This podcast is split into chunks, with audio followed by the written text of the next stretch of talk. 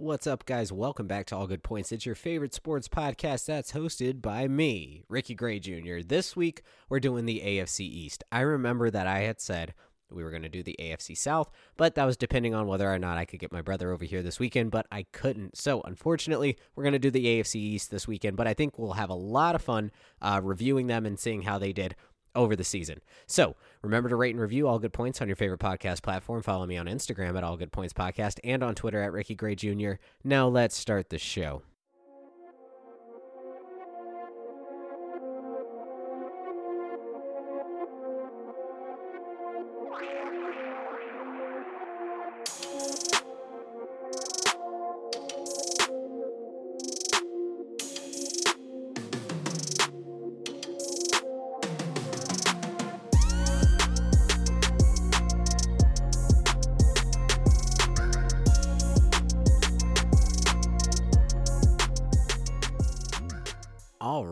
So this week we are starting with the AFC East, or not, I shouldn't say starting because we've already started, right? Here's the thing, guys, okay? I, I started drinking a full sail blood orange wheat ale. I don't know if you've ever had this, but it's actually pretty damn good. Um, so I am enjoying myself.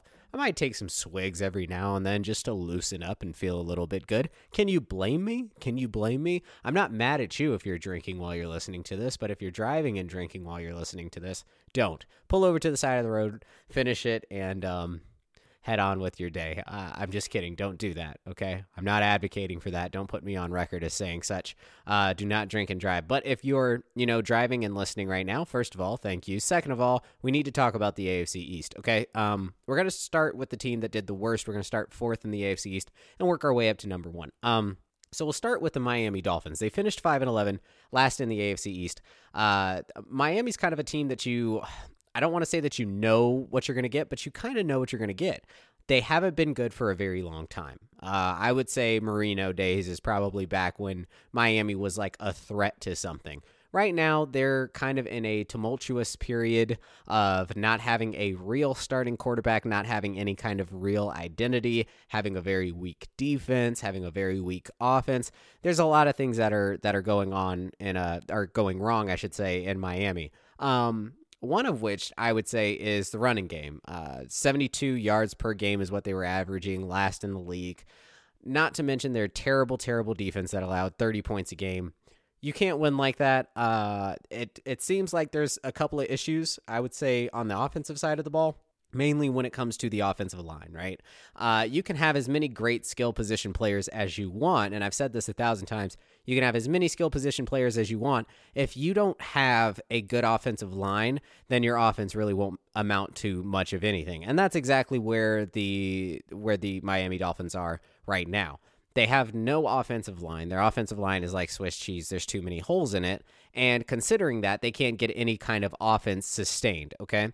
Uh, a, a couple of big losses throughout the year. Um, most mostly, you know, things like losing 41 to 24 to the Browns, uh, losing 36 to 20 to the Giants it's it's kind of like I guess it's minuscule in the grand scheme of things, but at the same time you see losses like that where it's like, man, you know, the Browns no, not necessarily. I don't really see them being a team that could that could do that. They lost 22 to 21 to the Jets, but then losing to the Giants is kind of like another interesting thing where you're like, "Huh.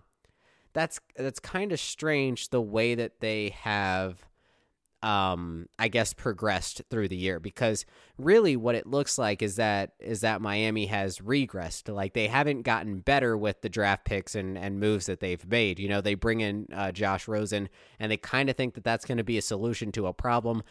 But in reality it's not. It's not really a solution to the problem because Josh Rosen isn't playing on the offensive line and if he was he wouldn't do well. Um so you have some issues there and then they you know kind of make the move to uh, Ryan Fitzpatrick, and then it's like, oh, okay, well, yeah, are you gonna give Ryan Fitzpatrick the reins and say, hey, this is your team, we want to see what you do with it, or are you gonna kind of continue to coddle him and and not really, you know, let him know that he's the starting guy? I think that's one of the biggest issues that a lot of people have had when it comes to managing who's who's playing quarterback, especially when it comes to Ryan Fitzpatrick, because it was happening in Tampa Bay as well. It was it was kind of like they were like, okay, well, you're our starting quarterback for right now we're not going to just declare you starting quarterback and actually ride it out and see how well you perform. We're just going to say that you're starting quarterback right now. And the second that you mess up, we're pulling you.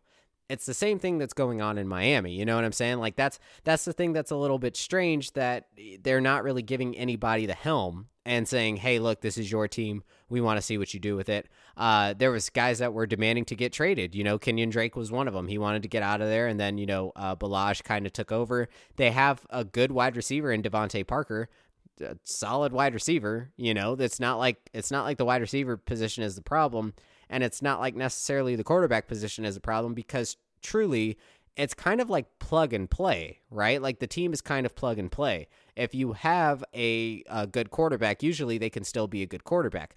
The problem is when you have a bad, bad offensive line and you can't really, it doesn't matter who you put in at quarterback because nobody's going to do well. Um, so you know there's talks and stuff like that about who's going to be playing there you know is is tom going to be you know the guy in miami will miami be able to offer tom brady enough money to go will miami offer philip rivers money i don't think that they really make either one of those moves i think they do probably something around you know drafting Tua Tagovailoa. I think that's going to be a problem, and I think it's going to backfire for him. I don't think it's going to work out. I don't think it's going to transition to wins. So I don't see much of an improvement between the 2019 Miami Dolphins and the 2020 Miami Dolphins. I don't see there being a huge improvement there. That might just be me. You guys might think I'm wrong, but let me know if I'm wrong. You know, there's uh, my problem with it is that there's so many things wrong with Miami that just changing quarterbacks isn't going to help. It was kind of like how I was talking about Cincinnati last week, where it's like they think that just a plug and play quarterback and bringing in Joe Burrow, the top rated prospect at quarterback coming out of college this year, is going to change anything. It's not going to change anything. It doesn't switch anything. It doesn't make anything better. You're just taking another quarterback and basically ruining him and saying, oh, okay, well, if we don't do, if we aren't successful, then it's your fault. That's essentially what Miami is going to do with Tua Tagovailoa. The only thing about Tua is Tua is not Joe Joe Burrow. He he can't be Joe Burrow and he'll never be Joe Burrow. The the the step the separation in play is completely different between those two players. Everybody knows Tua is like I don't want to say discount Jalen Hurts. And I understand that he took over for Jalen Hurts. I get it. And a lot of people bring that up to me. But it's like I'd rather have Jalen Hurts playing than Tua Tagovailoa. And the only reason I say that is because I don't what what is so proven about Tua? How good was Alabama this year? Not really, right? Not to mention he's already had a really bad injury. So not only are you taking a quarterback that I don't necessarily think is battle tested enough to say that he should be our starting guy, but you're taking somebody that's already had a serious injury and is going to have to rehab that and then you're going to hope and pray that you plug him into your crappy beat up system and he gets you wins and it translates to wins. No. Overhaul the whole team first before you decide to bring in a quarterback and say okay well you know what? Here's this bad team. I want you to get us at least 8 wins. Let's break even at 8 and 8 um and I, I just don't see that happening. I don't see that happening to to Miami. Um, I mean, you guys might think that I'm wrong about it. I don't really I don't really see a way that I could be wrong about it. I don't think it matters who you have at quarterback in that system. I don't think they're going to work. I don't think any quarterback in that system is going to work. Um, that's really just the way it is. Moving on uh, to New York, uh, the Jets, I should say. Uh, finished the season seven and nine. Uh, not necessarily anything to write home about. Not really anything to build off of. I don't think. Uh, Sam Darnold had a relatively good season. I'll say Le'Veon Bell kind of did better, I guess, later in the season. But I don't think the Le'Veon Bell bet paid off as fast as New York wanted it to, and I think that's really uh, where they're having a problem with it my my issue has been with plenty of teams the fact that they think that they can just plug players in at certain positions and that guarantees you wins or that guarantees you uh, a higher output on offense. That's not the case right? You have to be able to build your team and start with your front line and start to build a solid front line before you can put these skill position players in and expect them to do anything that's relevant or relatively good, right? So if I had a team and I had zero offensive line, right? Say I had no offensive line.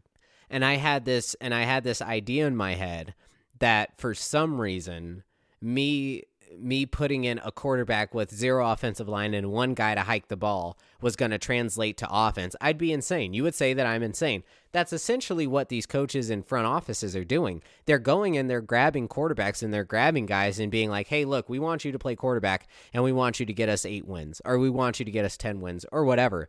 And it's the same thing with with New York bringing in Le'Veon Bell. They go and bring in Le'Veon Bell, which I do think was a good idea. I think bringing him in was a good idea, but I think they set the expectations a little too high for what they thought was going to happen. Like you have a long way to go before your team is even relatively like talked about, right?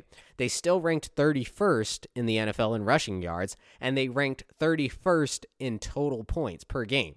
So your your offense still isn't good you still need a whole lot of work on offense. And hopefully they understand that and they actually kind of develop the flow on offense and it turns into something. But at the same time, it's the Jets. And we kind of have to what what is it? Um I guess keep low expectations for the Jets. Like like don't set your don't set your sights too high on what the Jets can actually do. They lost to the Jaguars 29 to 15. They lost to the Patriots 33 uh, 33 to 0. Lost to the Dolphins who we were just talking about 26 to 18. Like this isn't a team that's good. This isn't a team that's really going to go anywhere, especially for a long time. Lost to the Browns 23 to 3. Uh, one win that I think was, I mean, relatively good for who they played was was um was beating the Steelers. They beat the Steelers 16 to 10.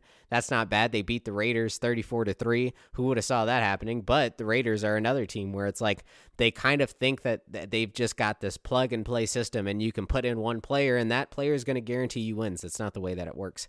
Uh, so the Jets, not necessarily, I wouldn't say a disappointing season because they finished seven and nine. So that's not necessarily disappointing with with me considering that they know what they know you know, with me thinking that the front office is smart enough to say, hey, look, we're not going to get wins right now. We're going to get wins later. We need time to build. So I'm going to go with that assumption and say that they know that, and um, and hopefully they play a little bit better. But let's take a quick break, and then we'll get back to the other two teams.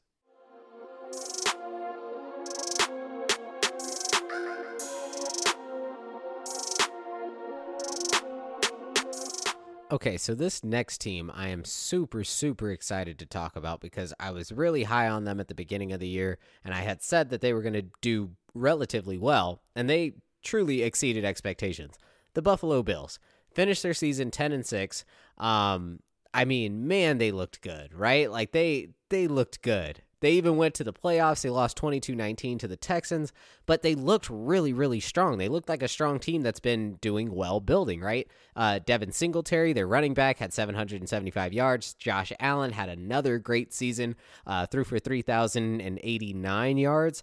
20 touchdowns, um, low quarterback rating, but that's because of some other things. He does turn the ball over quite a bit. But one of the things that I want to say is really, really good about them was their rushing yards per game. Now, this is in part to Josh Allen. So, like the negatives that he gets hit on for, you know, uh, turnovers and things like that, that kind of weighs into his his quarterback rating as well. But I think one of the things that kind of gets overshadowed when it comes to quarterback ratings is that this guy was running for a lot of yards, and and that's why they averaged 128.4 yards per game and was eight in the NFL. Not to mention they had a defense that only allowed 16 points per game the Buffalo Bills are a good football team. And I think that's something that we get to talk about now. Like we get to talk about more competition in the AFC East coming from Buffalo. Um because if you guys think about it, when's the last time that you heard, you know, Buffalo in the mix of like playoff talk, right? It's good. It's been a minute. It's been a while since we were talking about, you know, the Buffalo Bills being good. They beat the Cowboys 26 to 15. Uh, they beat the Redskins 24 to 9. They beat the Steelers 17 to 10. Like they've been playing really well. They gave the they gave the Patriots some competition, lost 24 to 17, but that's not bad. Um, they I don't know, they just looked good to me. They beat the Titans 14 to 7 they had a good year, you know, and I'm really really excited about about Buffalo. And I think that there's such a such a, a high ceiling on what they can be and what they can turn into, especially dis, uh, depending on uh, things like drafts and and uh, free agency pickups and things like that. Maybe uh, creating a better offensive line around Josh, giving him some more weapons down the field and things like that. So the the ceiling is really really high for the Buffalo Bills, and I'm excited about that. Uh, John Brown, I think, is a great wide receiver. Had over a thousand yards receiving.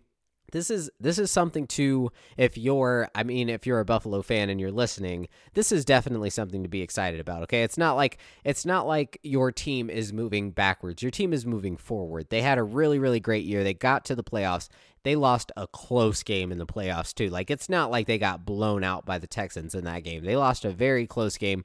So there's there's a lot of upside to um to the Buffalo Bills. What I would like to see, of course, like I always say, more um I would say more development on the offensive uh, on the offensive line. Maybe getting Frank Gore if Frank Gore decides to you know stick around for another year. Getting Frank Gore more involved. Uh, getting some more weapons for for Josh Allen because right now you know Cole Beasley and Isaiah McKenzie they're not really cutting it. I like Cole Beasley as a slot wide receiver. I kind of think of him as like a like a discount Julian Edelman.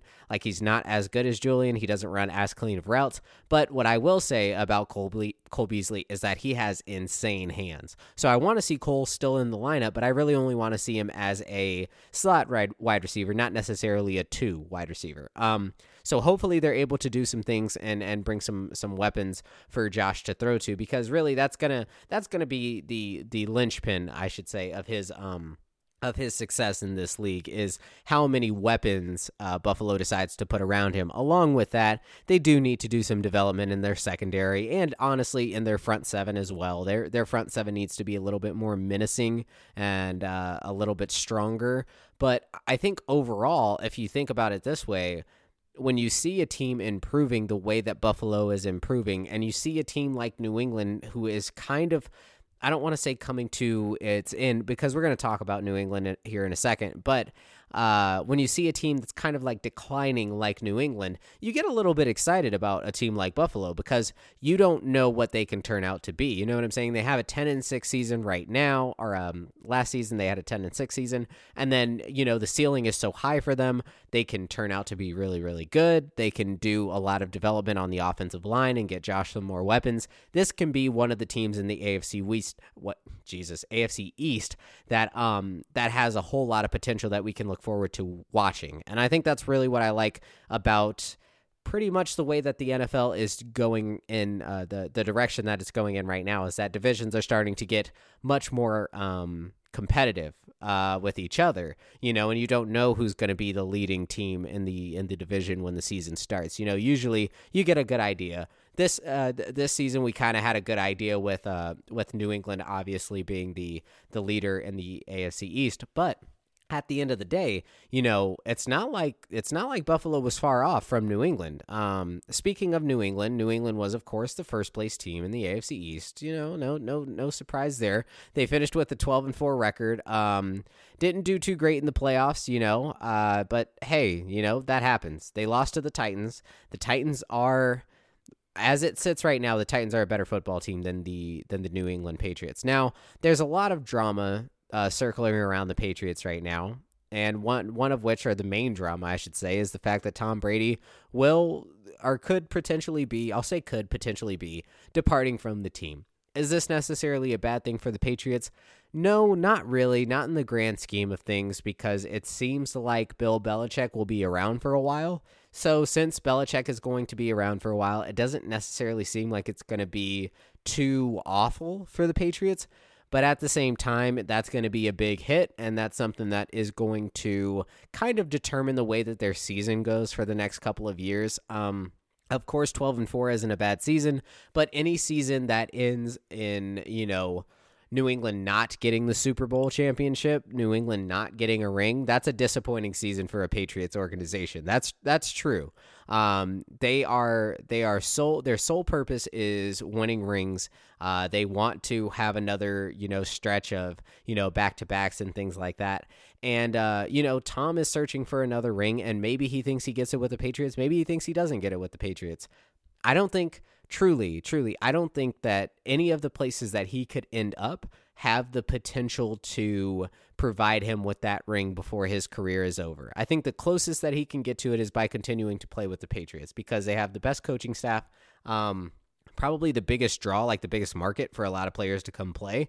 So they they'll be able to bring some weapons in this year. That was a main issue, you know, heading into the season was that New England didn't really have any weapons. They had Julian Edelman. Uh, now they have Mohamed Sanu, which is, you know, good, but they don't have that number one guy. You know, they don't have that number one wide receiver. And they uh, they picked up Antonio Brown from the Raiders, thinking that Antonio was going to be it, and of course Antonio went off of his rocker and he kind of went crazy a little bit. So that being said, that kind of like threw a kink in New England's plans, and it and it made teams not really scared of a deep ball from them. You know, they even had Josh Gordon for a minute, but the same kind of thing played out with Josh Gordon. It's not like Josh Gordon went crazy, but of course, you know, substance things and, and things of that nature.